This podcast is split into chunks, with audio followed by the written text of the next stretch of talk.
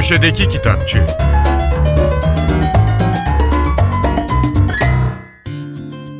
Merhaba, ben Adnan Bostancıoğlu. Dünya Edebiyatı'nın en büyük yazarlarından Lev Tolstoy'un İtiraf isimli eseri, Türkiye İş Bankası Kültür Yayınları Hasan Ali Yücel Klasikler dizisinden yayımlandı. Romanı dilimize Rusça aslından Ayşe Hacı Hasanoğlu çevirmiş. Köşedeki kitapçıda muhtelif vesilelerle Tolstoy'un hayatından daha önce de söz etmiştik ama kısa bir hatırlatma yapmakta fayda var.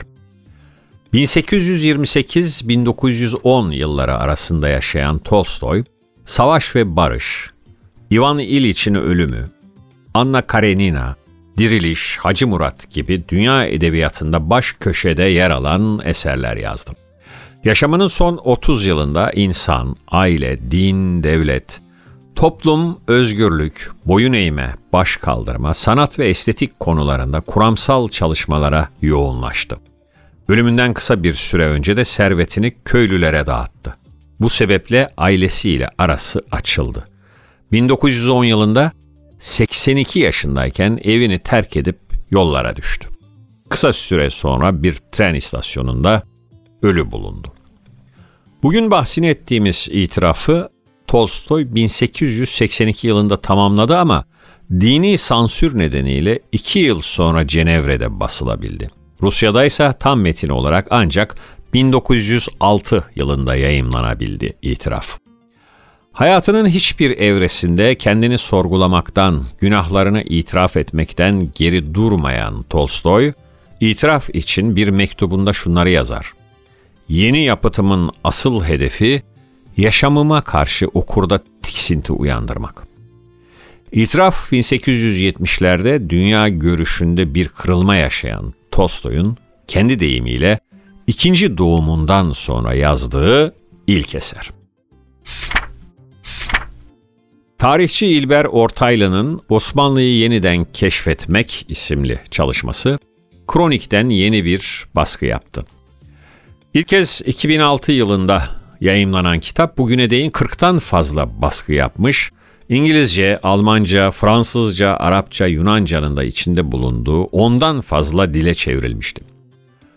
Osmanlı'yı yeniden keşfetmek İstanbul'u başka şehirlerden ayıran tarihi özelliklerinden Mimar Sinan'ın benzersiz dehasına, Osmanlı Devleti'nin askeri ve idari yapı taşı devşirme sisteminden aile kurumuna, padişahların az bilinen yanlarından, Fatihi diğerlerinden ayıran özelliklere, İdari sistemin bir parçası olan bağımsız eyaletlerden Osmanlı saraylarına, Enderun'dan seyahatnamelere çok geniş bir yelpazede yazıları bir araya getiriyor.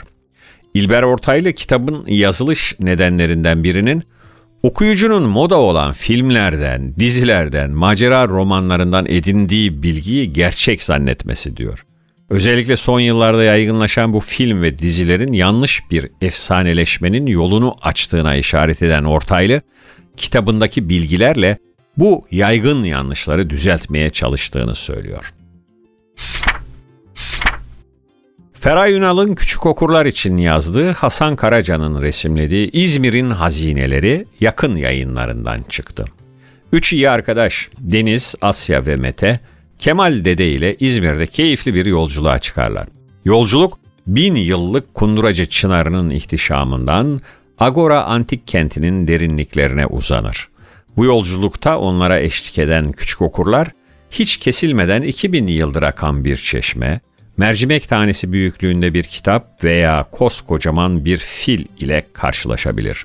İzmir'in hazineleri şehri tanıtırken eğlendiriyor da. Amerikalı yazar Jenin Cummins'in 36 dile çevrilen uluslararası çok satan kitabı Amerikan Toprağı Epsilon yayınlarından çıktı. Kitabı Türkçe'ye Ahmet Sevindik çevirmiş. Amerikan Toprağı oğlu dışında tüm ailesini bir kartel saldırısında kaybeden Lydia'nın hem kendisinin hem de oğlunun hayatını kurtarmak için Meksika'dan Amerika'ya uzanan korku ve umut dolu yolculuğunu anlatıyor. Herkese iyi okumalar, hoşçakalın. Köşedeki Kitapçı